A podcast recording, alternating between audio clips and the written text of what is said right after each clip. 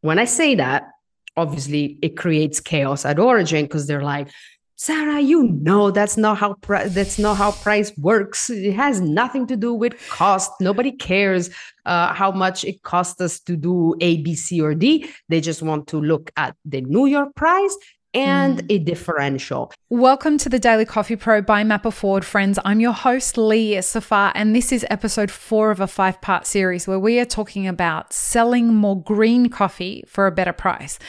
And Sara, today we're going to talk about how the price of coffee is calculated. So, over to you. Tell us how the price of coffee is calculated. Thanks. It sounds like it's it's a it's a tricky question because yeah. you can tackle it from so many different angles. Um, the short answer, um, and maybe a, a, simplistic one, if you allow me to to to open with that, is um, looking at the pricing from the perspective of a green coffee exporter, right? Mm-hmm. You have to consider uh, the, the cost of your collection. So, how much money you pay for farmers, cherries, parchment, whatever it is. You have to calculate cost of production, uh, you know, processing, running a washing station, storage, and so forth. You have to calculate export costs.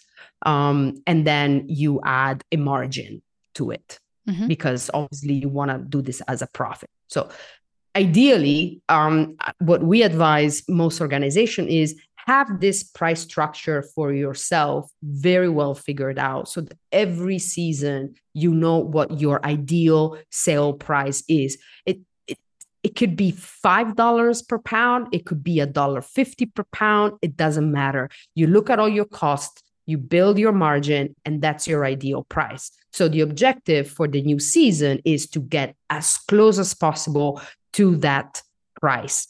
Now, Folks, our first on demand workshop, How to Become a Coffee Consultant, is now available for you to learn at your own pace for just 50 euros, and it comes with a certificate upon completion. Go to mapitforward.coffee forward slash workshops or click the link in the show notes for more details. Support this podcast by supporting our sponsors. When I say that, obviously it creates chaos at origin because they're like, Sara, you know that's not how pri- that's not how price works. It has nothing to do with cost. Nobody cares uh, how much it costs us to do A, B, C, or D. They just want to look at the New York price and mm. a differential, and that's all people care. And that's where I get into an argument. I was like, one thing is understanding your cost structure to determine your ideal sale price, mm-hmm. and then you deal with um, how how coffee contracts are negotiated and the price reference that the industry uses. You got to do both, right? So mm-hmm.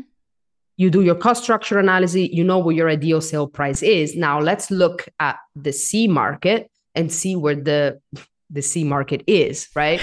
It's 180, it's 150, it's 250, it's 240. It's 97. It's, it's 97, whatever it is, right? Yeah. Okay, where is this price today mm. and where will this price be when you need to negotiate your um, your contracts that is a, a risk price risk analysis that they need to do um, and then you look at your differential the differential it's a it's a word that that, that we hear a lot the different mm-hmm. the differential hides the meaning in itself it's the difference between mm-hmm. the C market price which is a commodity price and the price of a specific lot, Kenya double A, out of, uh, I don't know, uh, Nyeri, um, FOB Dar es Salaam, right? Mm-hmm. That's the difference between that price and the C. That's the differential. That's what it is. So you're like, oh, the differential, nobody knows a differential. Yeah, nobody knows a differential because there is no price discovery mechanism for uh, the differential like there is for the C, because for the C price, coffee is just standard. It's one quality it's one volume it's it's everything is standardized. So you have to juggle these two your cost structure and then managing um, the pricing uh, when you are uh, pricing especially if you uh, a large exporter then you have no choice. You have to look at the c and you look at the differential. And then you play there is then always a margin of then you play yeah you know why because it's like imagine imagine i always tell the, the guys that i work imagine you're on a ship right? Mm-hmm. And you, you know, at the end of the day, you will encounter big waves and you will encounter small waves. It doesn't matter that you ride all the waves perfectly. The most important thing is that at the end of the day, you get to your destination. Mm. That is the most important thing. Some contracts you're going to negotiate very well and you're going to make more than what you were hoping. And other contracts, you are pricing it horrible because you either do that or you just leave the contract on the table and you don't sign it. So then it's mm-hmm. up to you. And a lot of people, this is what folks do. Um, folks do all the time. So, what is your ideal sale price, and what can, how close can you get with the tools that you have? Fixed price contracts, open price contracts, hedging if you can, um, using options if you can. That's how coffee is is priced. Now we can spend a whole episode to learn how the C market works, but unless you're really doing trading and, and you are signing contracts, you don't really need to go into the the the the, the nitty gritty um, nitty gritty of it. Um, I, I, I believe, uh, but of course these guys do. They need to understand it. But mm. that's how it's priced. What drives the C? Ooh. Everything. Can we spend some time talking about that? Can you give people a, a, just a very general understanding of what the C is, and then yeah. we can start talking about speculators and traders and etc. etc. etc. Yeah. So basically um, the, the, the the the C is the international price for coffee um, under the commodity market. So coffee is a commodity; it's traded as a commodity, and it's a standardized product in terms of volume, um, quality, and and so forth.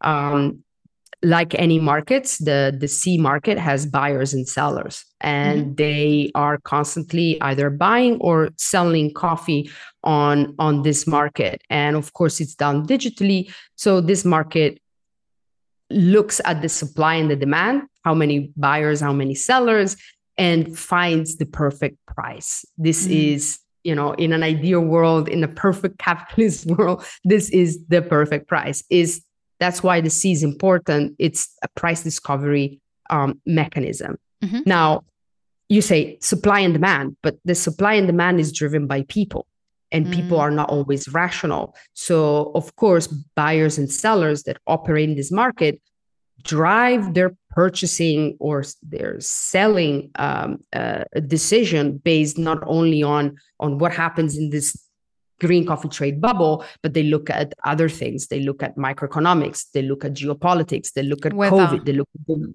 weather, war in Ukraine, right? Every time anything, uh, any news of weather comes out of Brazil, the market reacts right away. Why? Because it's people and yeah. people have emotions and react and the market reacts very fast. That's that's that's what it is. Now, most people use the C to uh, not to really buy or sell coffee. Only a percentage of mm. the coffee traded in the C actually turns into roasted coffee. Most of the time it's just a hedging mechanism. What do i mean by that? Let's say for example that i am uh, i am uh, i'm a green coffee producer uh, i need to export coffee and you're uh, you're a roaster uh, lee. And um, and you we want to enter into a contract but i don't have any coffee yet um, we're thinking about delivering coffee to you in about six to nine months from now because you need to your, you need to do your planning you need to know that you know my coffee will arrive at your warehouse at this time so we're negotiating now what is the challenge for me is that I need to negotiate a price with you today mm-hmm. for a harvest that even hasn't started. I have no coffee in my warehouse. I don't know um, what the what the price of collection will be in three months' time. So a lot of the times I speculate, right? I say, well, to give you coffee Lee in nine months, I can probably, you know, let's do a fixed price of two dollars, and I think that's going to be okay. Most of the time, it's going to be okay until one day it isn't. Uh, mm-hmm. Price skyrockets, shortage of coffee everywhere. All of a sudden, the C market jumps and I'm thinking, I don't care what the C does. I already have a contract for $2 with Lee. Who cares? Right. Mm-hmm. Then harvest comes.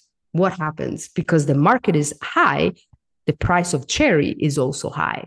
I already signed a contract with you. I've committed a $2, but now the price, my cost structure has changed completely. because mm-hmm. I thought I could buy parchment for a dollar and then the rest is is is all, you know, left over for me and my cost and my margin. Now all of a sudden to buy cherries, it cost me two dollars. Now I'm I'm screwed, right? I'm like, oh my god, right. your COGS are out of control. Yeah, I'm like, there's no way I can deliver a coffee at two dollar for Lee because my costs here are just crazy. So what do I do? This is a perfect storm. That's mm-hmm. when we hear cooperatives can deliver coffee or they're gonna call you, hey Lee, how about we renegotiate the price? And of course, you're gonna be like, there you go. We had this when we spent weeks negotiating. Now you're calling me, you want to renegotiate. This is, and then it, all these, how can I say, um, uh, common places or stereotypes start mm-hmm. popping up. Mm-hmm. These are not reliable, you know, mm-hmm. always changing on me and blah blah blah. And on the other side, they're like, but you wanted you wanted a price nine months ago. I gave it to you. I tried my best. What would I how could I have known? Right. In a situation like this, um, bigger organizations, the, the the more is at stake, the more you can't afford to have these risks. So what you mm. do, you hedge, meaning that you go in the C market and you basically do the take you hedge your risk. Now, how does Something it work? Else. Go on. So if I'm selling to you, Lee, um, in the real world, what mm-hmm. I'm going to do in the C market, I'm going to take an equal and opposite position. So I sell to you, I become a buyer on the in the in the financial world, mm-hmm. and eventually that position will be offset later when I deliver to you and I get paid by you. Then I will uh, I will I will sell this back um, in the C. So the C is just a, a, mechanism where I do exactly the opposite when I do in the real world, and that allows me to completely kill price risk. Um, that's what do. The other point that I could do, I just buy uh, price insurance, which is another way to go about it, just like any car insurance, right? Uh, mm-hmm. If if for example, my uh, the the price of collection is way higher than what I estimated. I have insurance, and the insurance is gonna pay me out. So, which is another hedge, right? Yes, it's a different financial tool. We, the first one that I mentioned was futures contract, where mm-hmm. you basically take an equal and opposite position. If I'm a buyer in the real world, I'm a seller, mm-hmm. and vice versa, or I buy insurance. Those are the two options. Yeah.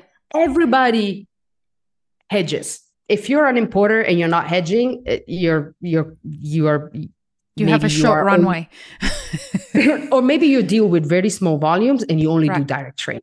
Right? right? But if you want to start moving hundreds of containers and you want to start serving some of the bigger chains, you know, like the Keurigs and the Nespressos mm-hmm. and the, you know, the, the the Dunkin' Donuts, you're gonna have to hedge everybody hedges. Um, all the importers and all the uh, large importers hedge. Um, it's almost impossible to survive without hedging.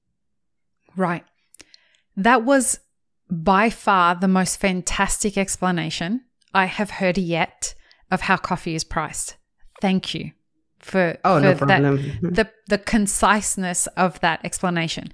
And it sets us up perfectly for the next discussion, the final episode of this series, where we're talking about the challenges of pricing better coffee at better prices. So join us for the last episode in this series, folks.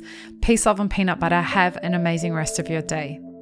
Thanks for tuning in, friends. There are two ways you can support this podcast. Firstly, become a paid member of our YouTube channel. Secondly, you can join our Patreon for as little as $3 a month. Both have options for exclusive ad free content and early release content. Don't forget to subscribe and share this podcast with your friends. The Daily Coffee Pro is produced by Map It Forward, and the music you're listening to is called Run, Run, Run off of my album Laundry After Midnight. To get older episodes of this podcast, podcast as well as more information on Map It Forward, head to mapitforward.coffee. You can find links and more information in the show notes below.